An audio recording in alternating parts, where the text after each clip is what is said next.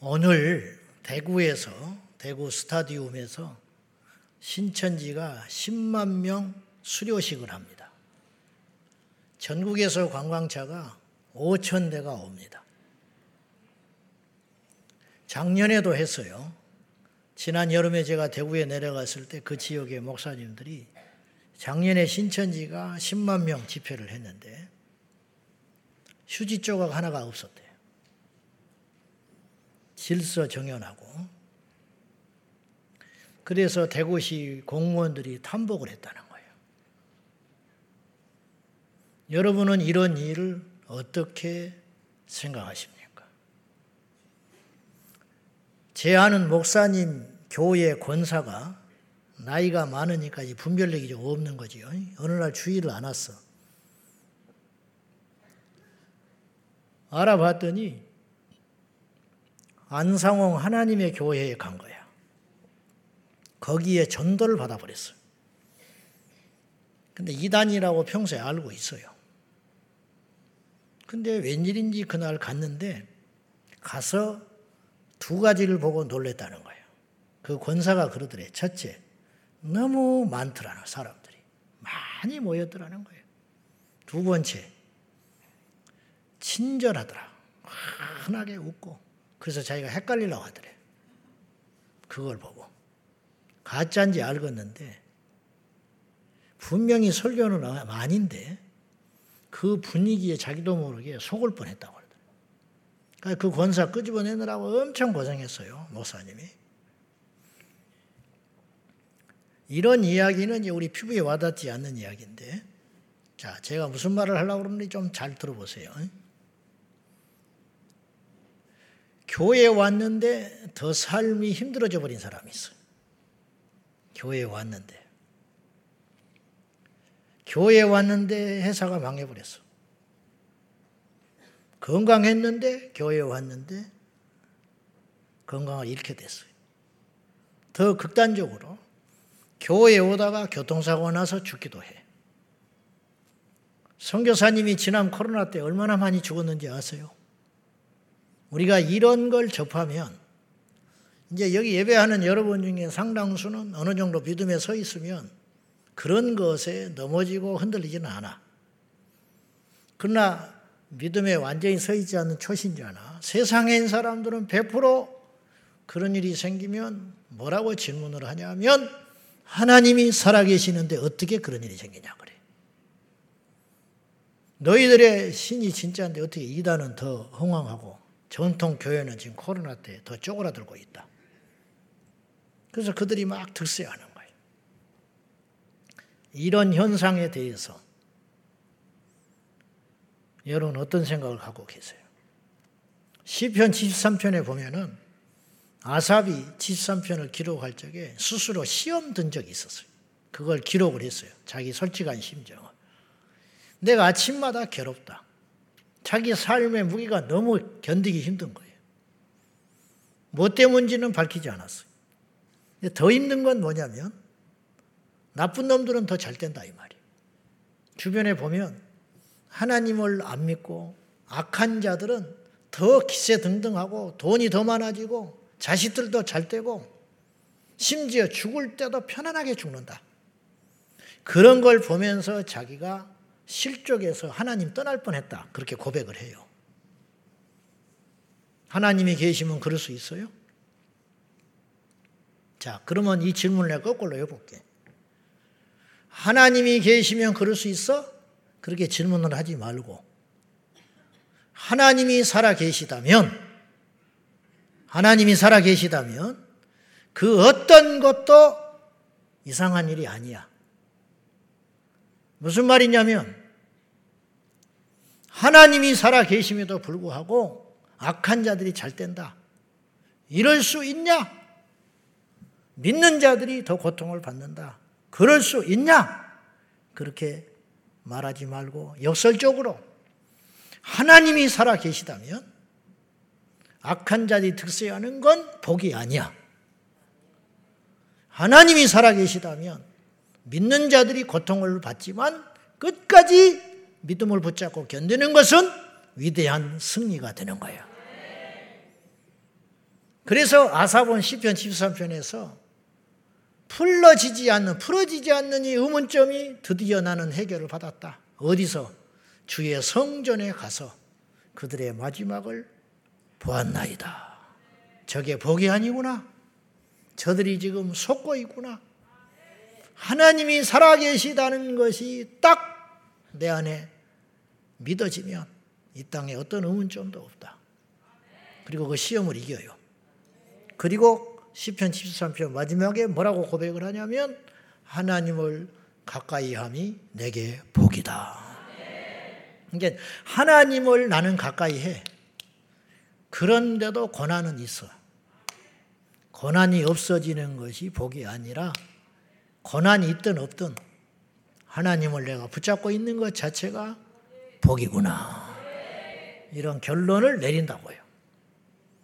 여러분, 하나님이 살아 계시다면 이 땅에 믿는 자들이 당한 어떤 의문점, 어려움도 해석이 돼요. 그러면 이거예요. 우리 인생에 서 제일 중요한 질문, 그리고 받아야 할 믿음은 이거예요. 하나님은 살아 계시는가? 하나님이 살아 계시다면 우리에게 일어나는 어떤 시련도 시련이 아니야. 하나님이 살아 계시다면 우리가 하는 어떤 희생과 수고도 절대로 헛된 것이 아니라는 거예요. 설교자의 배경은 그것이 있는 거예요. 설교자는 그래서 사람을 만족시키기 위해서 있는 존재가 아니에요. 하나님이 살아계시기 때문에 힘있게 확신 가운데 천국과 지옥과 죄와 영생에 대해서 선포하는 거예요. 자, 그러면 그 하나님의 살아계시다는 걸 우리가 어떻게, 어디서 알게 되냐는 거예요. 근거는 뭐냐 이거야. 네? 무슨 근거를 가지고 우리가 하나님이 살아계시다는 것을 이처럼 확신 가운데 말을 할 수 있냐. 그 유일한 근거가 있어요. 성경입니다. 우리는 성경을 통해서 하나님을 알았고, 오늘 디모데 후서는 사도 바울이 죽기 전에 기록한 마지막 서신서인데 디모데에게 편지를 보내면서 이렇게 말을 해요. 15절에 보면 네가 어려서부터 성경을 알았다. 이 디모데는 모태신앙이거든요. 할머니 때부터. 그러니까 네 어릴 때부터 성경을 알았을 거다. 근데 여기서 거론된 성경은 구약 성경을 말하는 거예요. 신약은 아직 만들어지지 않았으니까. 네가 어릴 때부터 성경을 알았다. 들었고 배웠고 믿었고 그리고 그 성경을 통해서 그리스도 예수 안에 있는 믿음으로 말미암아 구원에 이르는 지혜를 알게 되었다. 이거보다 중요한 지식은 없어요. 예수를 믿음으로 죄인된 내가 구원함으로도 천국에 갈 수 있다고 하는 걸 발견을 성경을 통해서 하게 되었다. 그리고 성경은 능히 너로 하여금 구원에 이르는 지식을 알게 할 뿐만 아니라 우리가 예수 믿어도 부족해요. 구원은 받았지만 태어나기만 했지만 사랑구실을 못해. 사랑구실을 못해. 근데 예수 믿어 거듭난 우리를 성장시켜 가지고 온전한 하나님의 사람을 만들어가는 역할을 하는 것은 성경밖에 없다. 이렇게. 그러니까 교회 안에 보면 직분을 떠나서 신앙의 연륜을 떠나서 우리가 그 인격적인 면에서 볼 때 사회적 위치나 학, 어떤 학이나 그런 걸 떠나서 나이를 떠나서 성인 아이가 있어요. 뭐 쉽게 삐진다든지 옹졸하다든지 무슨 말 하면 이빨을 눈을 부라리고 덤벼든다든지 이제 애들이나 하는 짓인데 나이 50이 돼 가지고 양복 입고 그런 사람이 있어. 근데 안에 아이가 있는 거거든. 신앙도 마찬가지. 교회를 4, 50년 다녀도 인격이 안 자라. 신앙의 인격, 삶의 인격이 안 달라진다. 그건 왜 그러냐? 새벽 기도를 하고 주일 성조를 하고 봉사를 해도 그럴 수 있어요. 그건 뭐냐? 말씀이 없어서 그렇다. 선한 능력을 행할 힘이 없어. 성경은 그 일을 하게 만든다 이 말이에요. 어떤 사람이 확확확 변한다는 것은 성경을 읽고 성경을 알고 성경대로 실천하기 때문에 변하는 거예요. 성경밖에 없다 이 말이죠. 오늘 말씀에 그러면 우리는 성경을 통해서 하나님이 살아계시다는 걸 알게 된 거예요. 그렇죠? 그러면 여기서 당연한 질문을 하나 해볼 수밖에 없어. 그건 뭐냐? 성경은 진짜냐 하는 거예요. 성경이 가짜라면 우리가 아무리 하나님을 부르고 찾아도 그 하나님은 인간이 만들어 놓은 인공적 신에 불과해요. 그러나 성경이 사실이라면 그 하나님은 살아계신 하나님이야. 우리에게 어떤 일이 닥쳐도. 그렇죠? 음. 그러면 성경이 사실이냐 하는 것을 우리가 한번 생각을 해보고 증명해 볼 필요가 있어요. 감히. 자, 성경을 객관적으로 성경이 사실이냐 하는 것을 우리가 증명하는 길은 두 가지 종류가 있어요. 하나는 외적 증거예요. 외적 증거. 무슨 말이냐면 성경 밖에서 성경을 객관적으로 증명하는 거예요. 이것이 진짜냐? 네. 또 하나는 성경 안에 들어가서 성경의 내용들을 검증을 해보는 거예요. 정말 그 일이 있었냐? 정말 그 예언이 성취됐냐? 이걸 알아보는 거예요. 오늘은 이거 다 다루지를 못해.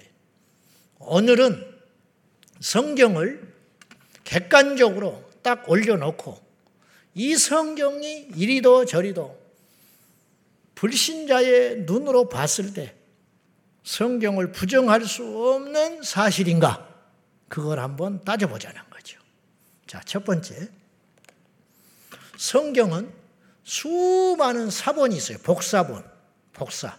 그도 그럴 것이 인쇄술이 발견되기 전에 성경은 파피루스 그리고 양피지, 양의 가죽에다가 기록을 해서 남길 수밖에 없었어요. 이런 책이 아니에요. 그러니까 어떤 이가 성경을 예수님의 행적에 대해서 기록한 문서, 그것을 남겼어요. 근데 그걸 보고 나도 이걸 갖고 싶어. 내 것이 아니잖아. 그러면 빌려가지고 그걸 베껴 쓰는 거죠.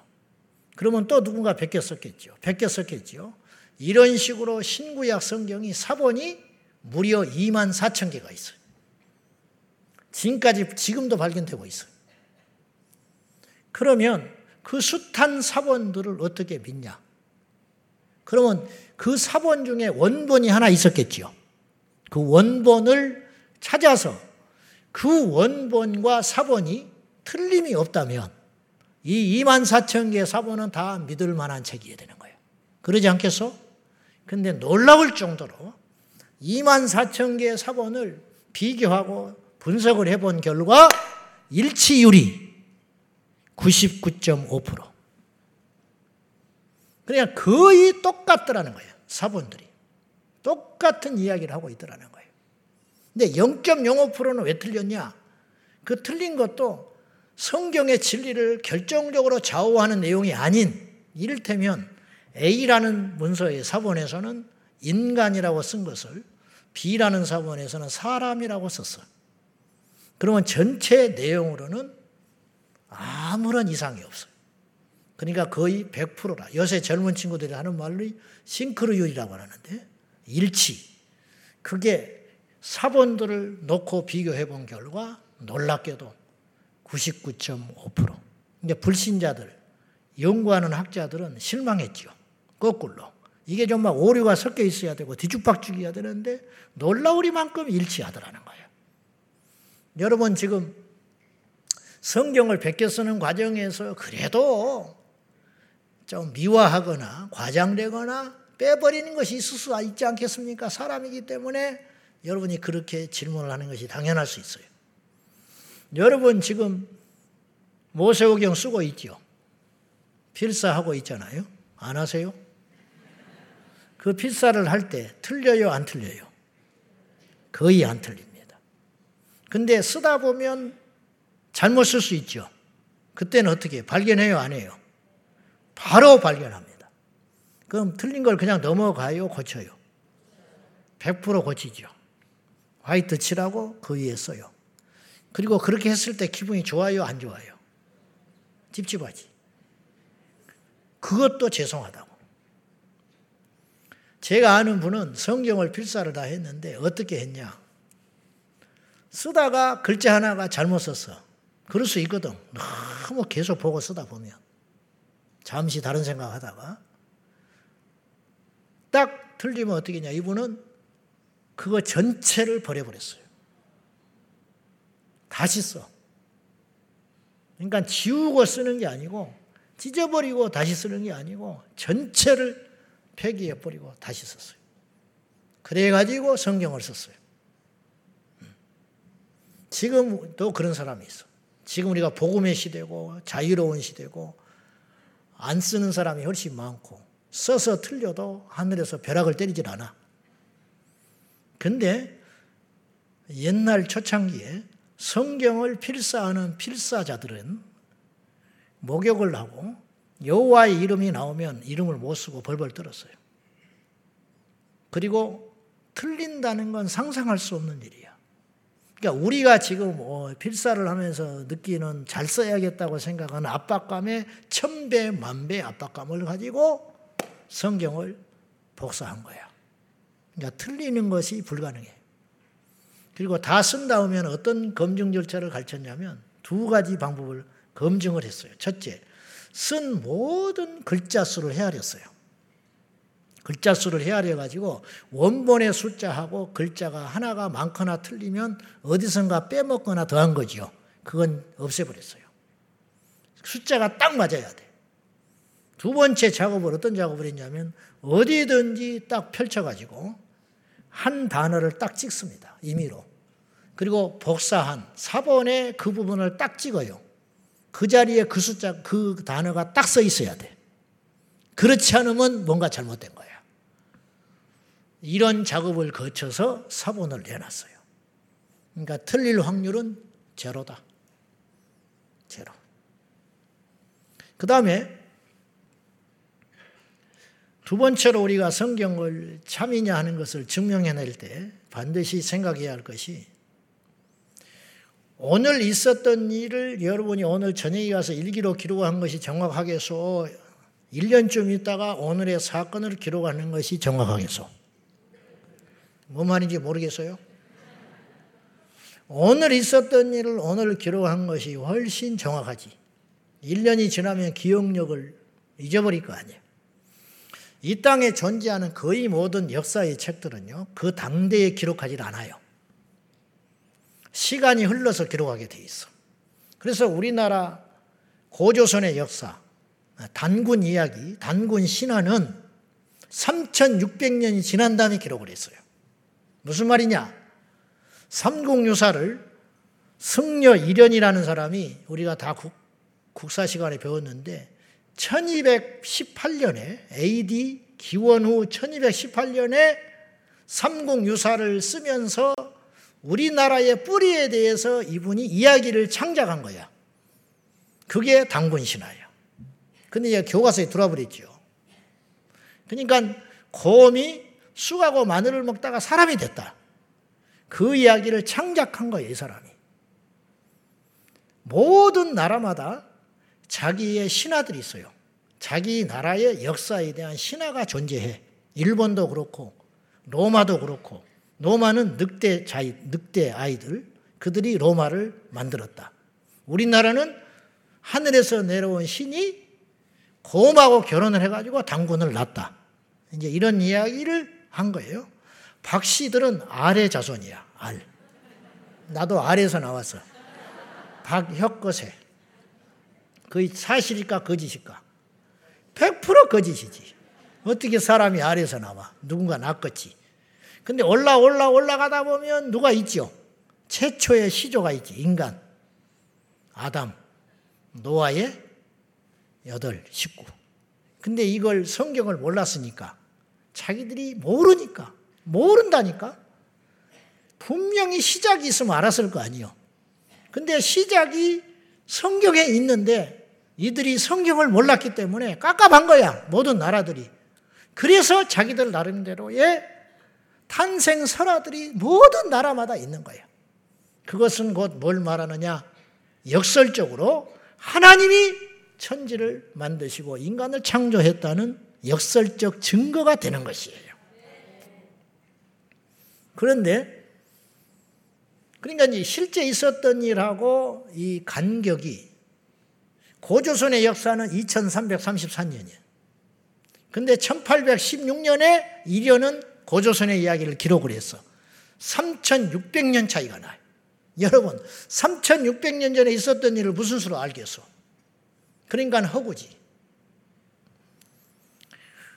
로마의 시저, 케사르, 시저는 그가 죽고 난 다음에 900년이 지난 다음에 시저에 대해서 기록을 했어요. 로마 역사가. 그러니까 기원전 100년에 있었던 사람인데 그의 일대기는 기원 후 900년에 기록을 했어요. 그래서 미화한 거예요. 미화. 시저는 역적입니다. 근데 그를 영웅으로 바꿔놨죠. 승자에 의해서 역사는 쓰여지는 것이니까. 그러니까 허구가 많은 거예요. 공자는 사마천이 남겼는데 죽은 다음에 500년이 지난 다음에 공자 이야기를 썼어요. 그러니까 공자는 사실은 생각보다 그렇게 대단한 인물이 아닐 수도 있어. 왜? 미화시킬 수 가능성이 많다.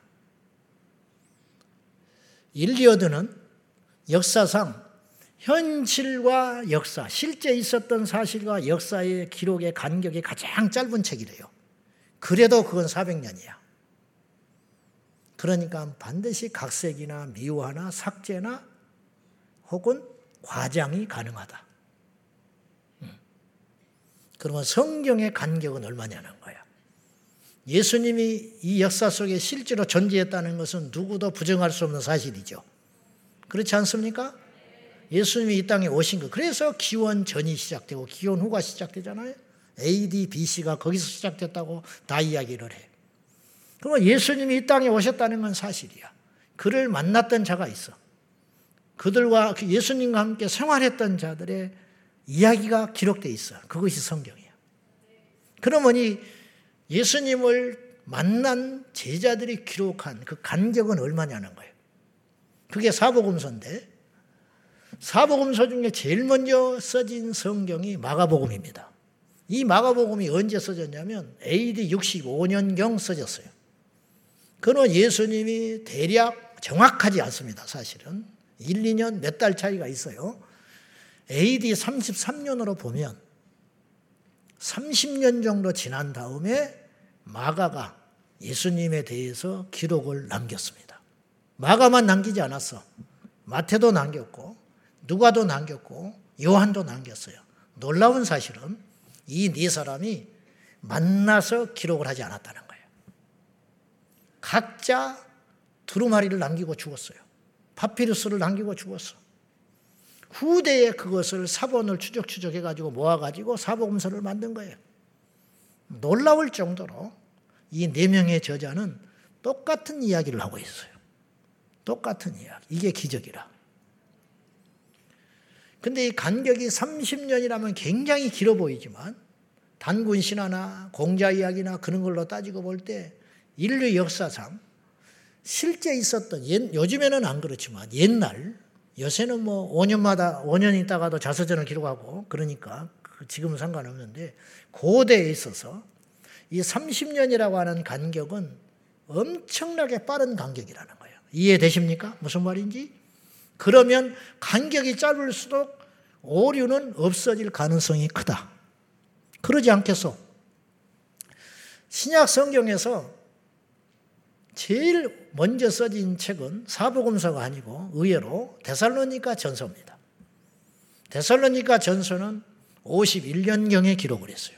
그러니까 예수님 부활 승천하고 난 다음에 약 20년이 지난 날 바울이 편지를 쓴 거예요.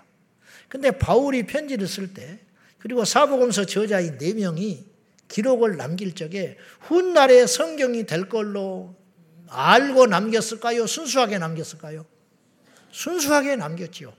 그러니까 그 속에는 거짓말이 있을 수 있을까 없을까? 있을 수가 없지요. 편지 남긴 거야. 근데 그 편지 속에서 편지는 거짓말 못 하거든. 편지 속에서 사도 바울은 부활을 목격했다고 이야기를 하고 있어요. 고린도전서 15장에. 자기만 아니라 지금 자기가 살아가고 있는 이 시대에 자기는 부활을 목격하지 못했어요, 사실은. 영적으로만 봤지, 담에색 도상에서. 실제로 주님께서 감남산 근처에서 승천에 올라갈 때 그 자리에는 없었어. 근데 바울은 어떤 사람의 이야기를 하고 있냐면 그 부활을 목격한 사람 중에 약 20년의 약 25, 6년의 시간이 지난 이 시점까지 살아있는 사람이 있더라. 그날 부활을 목격한 사람이 있다고 그는 고린도전서 15장에 증인이 살아 있다고 고백을 하고 있어요. 그러니까 부활은 사실인 거예요. 네 명의 저자가 각자 썼지 모여서 한꺼번에 모여가지고 짜고 쓴 게 아니에요. 그래서 각기 다른 곳에서 다른 사람들이 다른 때에 남겼는데 알고 봤더니 그것이 성령의 감동이었다. 성령이 작업을 하셨어, 그렇게. 그런 마음을 네 명에게 똑같이 준 거야. 근데 그런 마음이 왜 들게 됐냐? 그러면 여기서 궁금한 거. 이 30년이 아니라 5년이나 있다고 바로 쓰지 왜 그렇게 오랜 기간을 그러면 더 정확했지 않았겠냐? 그런 생각을 할 수 있는데 제자들의 입장에서는 예수님과 함께 있었던 그 행적들과 가르침의 말씀들을 문서로서 남길 필요성을 못 느끼고 살았어요. 그 이유가 뭐냐면 예수님께서 승천하신 다음에 천사들이 말하기를 본대로 다시 오시리라. 제자들은요, 몇 년 있다 오실 줄 알았어. 주님이 금세 올 줄 알았어. 그러니까 기록으로 남기고 말고 할 겨를이 없이 한 사람이라도 전도하기 위해서 날이면 날마다 복음 증거하러 다니기에 바빴어요. 그런데 점점점 위기의식이 들어요. 왜냐? 자기들이 생각했던 것보다 주님이 늦게 오셔. 아침에 눈을 뜨면 오늘은 오실라나. 근데 안 오셨어.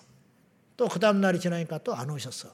시간이 지나면서 점점 우리가 다 그럴 거예요. 재림에 대한 기대가 점점 커지는 게 아니라 점점점 안 오시니까 우리 때에 안 오실 수도 있겠다. 이런 생각을 하게 돼요.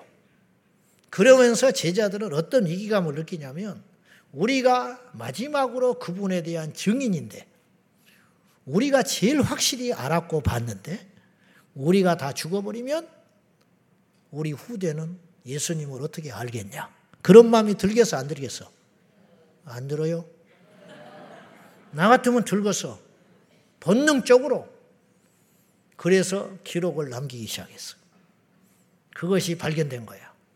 그것이 사복음서. 그러면 그 발견된 사본들을 모아가지고 쭉 봤을 때 서로 이야기가 완전히 다르면 가짜야. 과장돼 있고. 근데 아까도 말했다시피 놀라우리만큼 일치될 뿐만 아니라 아까 그 일치라고 하는 것은 문장이나 글씨가 틀리지 않았다는 일치를 말하는 것이고 네 명의 사복음서 저자들이 남겨놓은 각각의 두루마리를 펼쳐보니 네 명이 똑같은 소리를 하고 있더라는 거예요. 분명히 그러나 이런 거는 있어요. 마태는 이야기를 했지만 마가는 이야기를 안 한 거는 있어. 이를테면 예수님의 어린 시절을 누가는 상세하게 기록을 해놨어요. 그러나 마태나 마가나 요한복음은 그렇게 상세히 기록하지는 않았어. 그러면 예수님의 어린 시절은 거짓이냐? 그게 아니고 사도 요한 같은 사람은 예를 들어서 그 어린 시절을 그렇게 기록할 정도의 필요성을 못 느낀 거라 이거예요. 알겠죠? 또 하나 거룩한 오류, 가 발견돼요. 거룩한 오류. 틀린 오류가 아니라 무슨 말이냐면 일예로 예수님이 성전을 들어가서 채찍을 만들어 치면서 정결하게 하는 사건이 나와. 이 사건이 유독 요한만 언제 시점을 기록했냐면 예수님 공생의 초창기에 그런 일이 있었다고 기록을 했어요. 근데 마태는 어떻게 기록을 했냐면 예수님이 예루살렘 입성한 후에 마지막 최후의 일주일 그 기간에 그런 일을 하셨다. 너무 차이가 나버리잖아. 몇 년 차이 나지요. 그러면 둘 중에 하나는 틀린 거 아니냐? 그렇게 말을 하지 말고 저는 이렇게 생각해요. 맞아요. 둘 중에 하나는 틀렸어요. 그런데 어쩌면 사도 요한이 착각을 할 수 있어요. 착각. 자기의 생각에 수십 년 지난 다음에 그런 일은 분명히 있었다 이거야. 근데 자기 기억은 초창기에 그런 일이 한 걸로 기억할 수 있어요. 무슨 말인지 알겠지요? 중요한 건 이거예요. 예수님이 그 일을 했어요, 안 했어요? 하셨다는 거야. 그리고 이들이 과장되거나 인위적으로 편집을 안 했다는 증거가 역설적으로 결정적으로 그것이 증거가 되는 거예요. 무슨 말이냐면 서로 의논을 했다든지 발견된 각각의 네 권의 책을 인위적으로 편집을 했다면 그런 오류는 없어야 되는 겁니다. 그런 책을 누가 믿으려 하겠어? 그러니까 나 같으면 편집을 할 때 그걸 일치시켜버려. 하나를 바꿔버린다 이 말이야. 그리고 성경에는 이런 오류들이 등장해요. 예를 들면 애굽에서 이스라엘 백성들이 지낸 세월이 400년이라고 나오기도 하고 어디서는 430년으로 나오기를 해. 둘 중에 하나는 틀릴 수 있지. 중요한 건 이거예요. 애굽에서 종살이 했다는 거지. 야곱 일행이 요셉이 먼저 애굽에 들어가서 총리가 된 다음에 야곱이 자기 식소들을 데리고 애굽으로 들어갑니다. 그때 숫자가 70명으로 나와요. 근데 어떤 데서는 73명으로 나와. 그러면 뭐 성경이 가짜 아니냐? 그런 말 하지 마라. 분명히 데리고 내려갔다. 그리고 아까 말했다시피 후대에 성경을 난도질을 했다면 그런 오류는 어린애도 안 하는 거야. 성경에 손을 못 댔다는 뜻이 무서워서. 그러므로 성경은 믿을 수 있는 책이다. 역설적으로. 안 믿는 자는 이것 때문에 시비를 걸지 모르나 달리 생각하면 이 오류가 오히려 성경의 진실을 밝혀주는 것이라는 거예요. 자, 또 하나, 성경에 이해하지 못할 일들이 기록되어 있어요. 그래서 이거 믿기가 어려워. 예수님의 재림에 대하여 성경은 이렇게 기록을 했어요. 하늘에서 주님이 천사장의 나팔 소리와 함께 공중에서 구름 타고 오시리라. 믿으세요? 세상 사람들은 그걸 거들떠 보지도 않아. 손오공이냐? 그렇게 이야기를 해. 그럴 수 있지요. 나도 그랬으니까. 여러분, 그건 장차 일어날 일이죠. 앞으로 그런 일이 일어날까요? 안 일어날까요? 그건 알아서 해, 여러분이. 믿고 말고는. 믿고 말고는 알아서 해. 이 말이 참 무책임한 말이 아니라 나는 믿을라니까. 알아서 하는데 분명한 건 이거예요. 구약에도 그런 일이 계속 일어나고 있다는 거예요. 무슨 말이냐면 당대에는 이해가 안 가. 믿을 수 없어. 근데 시간이 지나면 실제로 그런 일이 일어나. 그래가지고 믿게 돼. 예수님의 동정녀 탄생. 이사야는요, 600년 전에 예수님이 처녀의 몸에서 태어날 거라고 예언하고 죽었어요. 그 일이 아직까지 일어나지 않았으면 나도 안 믿어. 처녀가 애를 낳아 개가 웃을 일이다. 설교 못해.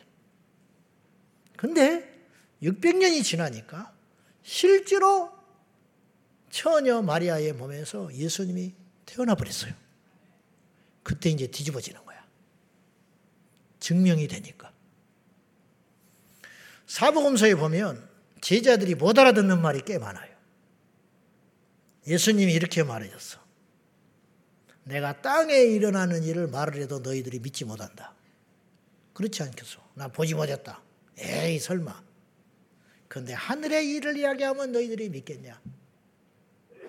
근데 그것을 믿어지는 시간이 와요. 언제 믿어지느냐? 성령을 받고 제자들입니다. 예수님이 성전 앞에서 제자들에 이렇게 이야기를 하셨어. 이 성전을 헐어버려라. 내가 사흘 안에 다시 지으리라. 그러니까 제자들이 아 무리 예수님이지만 너무한다. 죽은 자를 살리고 머리를 걷고 내 눈앞에서 물고기 두 마리와 떡 다섯 개로 오천 명기를 먹인 걸 나는 봤다. 그래도 이거는 못해. 저분이라도. 그래서 이들이 뭐라고 그러냐면 예수님께 이렇게 반론을 해요. 예수님. 이 성전은요, 46년간 지었어요. 어마어마한 그 당시의 건축물입니다.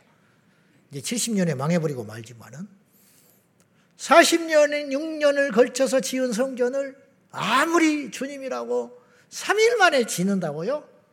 에이, 그런 소리 하지 마세요. 그때는 그랬어, 제자들이. 요한이 그 자리에 있었어. 그걸 이렇게 기록을 해요. 그랬다.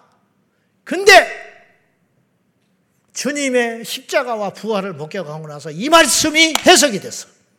뭐냐? 그 말 뜻은 예수님께서 친히 성전이신 예수님께서 십자가에 죽으셨다가 갈갈이 찢겨지니까 성전이 무너지는 거지. 사흘 만에 부활하심으로 성전을 다시 만드신과 같은 그런 비유로 말씀하셨다는 걸 그때서야 깨닫는 거예요. 그러니까 당시에는 못 알아들었는데 그 일이 일어난 다음에야 예수님의 말씀을 깨닫고 그랬다고 사도 요한이 성경에 기록을 해놨어요. 네. 이루어진 다음에 기록을 했기 때문에. 이런 이야기는 숱하게 많아요. 여러분, 성경에 여러분이 믿을 수 없는 사건들과 이야기, 과거에도 있고 앞으로 펼쳐질 예언들, 그건 절대 허구가 아닙니다. 시간이 지나보면 압니다. 여러분, 진화론이야말로 믿음이 엄청 필요한 이론입니다. 진화론이야말로. 엄청 믿어야 돼요, 여러분. 진화론. 왜냐하면, 진화론을 증명할 수 있는 유일한 증거가 두개골 몇 개가 있어요. 네안데르탈인이니, 크로마뇽인이니, 응? 그 애우느라고 우리가 다 시험 보기 위해서 외운 적이 있는데 그 발견한 이름, 발견자의 이름, 지역의 이름, 자바 원인이 뭐 이런 거, 인도네시아 뭐 이런 데서 발견됐다. 베이징 유인원 이런 거 나오잖아요. 그럼 하나 궁금한 것이 있어. 원숭이가 사람이 됐다. 근데 1년 만에 됐다. 그럼 믿을 사람이 한 명도 없어요. 근데 진화론 우리가 믿는 이유가 뭐냐면 사람들이 지금 받아들이는 이유가 뭐냐면 이 함정인데 수억 년이 걸렸다. 음, 그것 때문에 믿게 되거든요. 그러면 내가 궁금한 것은 그 당시 유인원이 수억에서 수십억이 살았을 거 아니에요. 지구상에. 전 세계에 걸쳐서. 근데 어찌 뼈다구가 한두 개만 나오냐 이 말이에요. 중간에. 안 그래? 뭔 말인지 모르겠어? 지구 곳곳에서 땅만 파면 나와야 돼요. 막 두개골 이런 것이. 그래, 안 그래? 근데 몇 개밖에 안 남았어. 지금도 두개골 이상한 사람 있어요, 이 중에. 나도 많이 튀어나왔어. 여러분, 애석하게도 팔이 네 개인 사람이 있어요. 기형적으로 태어나. 그래 요새는 수술하지요. 별 사람이 많아서 머리 두 개인 사람. 삼쌍둥이라고 그러잖아. 그럼 머리 두 개인 사람이 그렇게 살다가 죽었어. 그 시간이 몇천 년이 흘렀어. 어떤 사람이 발견을 했어. 와, 옛날에 인류는 머리가 두 개였어. 이렇게 말할 수 있지. 그러면 그 말이 맞아요, 틀려요? 틀린 말이지. 간단한 거야. 간단한 거. 근데 그걸 믿으라고 난리 법석을 떠는데 사람들은 아멘 하고 믿고 있어. 여러분, 똑같은 뱀장어인데 바다에 사는 뱀장어가 있고 민물에 사는 뱀장어가 있어요. 바다에 사는 걸 안하고라 그래.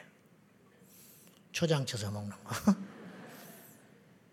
여러분, 진화론이 사실이라면 뱀장어는 바다든 민물이든 한 곳에만 있어야 되는 거야.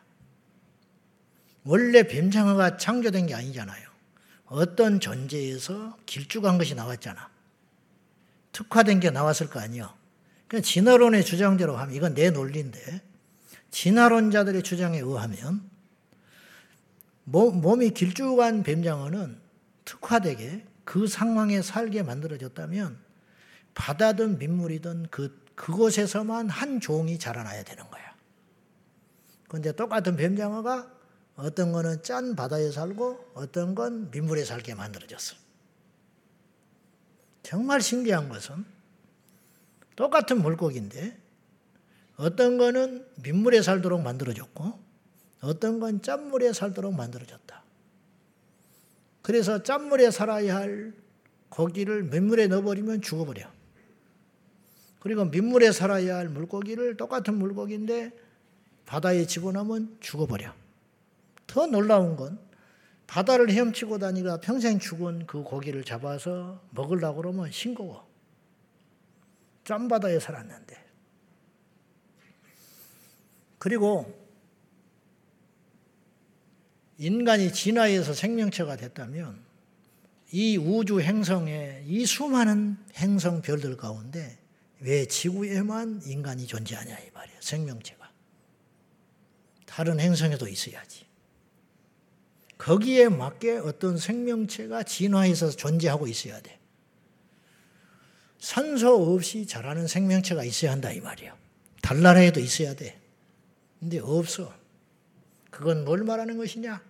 하나님께서 이 천지 만물을 창조하셨고 지구에만 인간을 만드셨다는 증거이고 하나님이 애초에 만드실 때 똑같은 뱀장어를 딱 만들어 놓고 너는 물고기 너는 민물에 가 살아라. 너는 바닷물에 살아라. 그렇게 만들어 놓으신 것이지 그들이 임의로 진화한 게 아니라는 결정적인 증거가 되는 것입니다. 이건 우동이 아니에요. 생각하라고 있는 거예요. 조금만 생각하면 이상 만물에 창조주 하나님이 살아계시다는 증거가 숱하게 쏟아져 나오고 있는데 안 믿으려고 하니까 길을 닫고 사니까 안 믿는 거예요. 결론입니다. 저는 성경을 의심할 믿음이 없어요. 성경을 의심하려면 믿음이 필요해. 믿으려면 성경의 내용을 믿으려면 믿음이 필요한 게 아니고 성경은 읽고 받아들이면 되고 성경을 부정하기 위해서는 역설적으로 믿음이 필요해. 저는 그 믿음을 가질 수가 없어요. 사랑하는 성도 여러분. 하나님이 살아 계시다면 그리고 성경이 사실이라면 우리는 그 누구보다 복된 사람이에요. 우리에게 닥치는 어떤 시련과 어려움도 이상한 일이 아닙니다. 어떤 고난도 억울할 필요가 없습니다.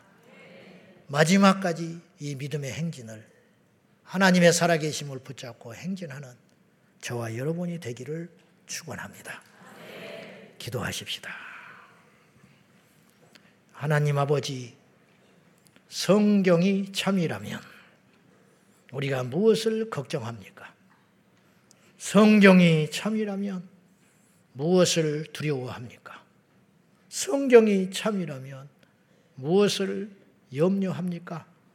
살아계신 하나님, 우리에게 길을 열어주시고 눈을 열어주시사 믿음으로 살게 하여 주옵소서. 예수님의 이름으로 기도하옵나이다. 아멘.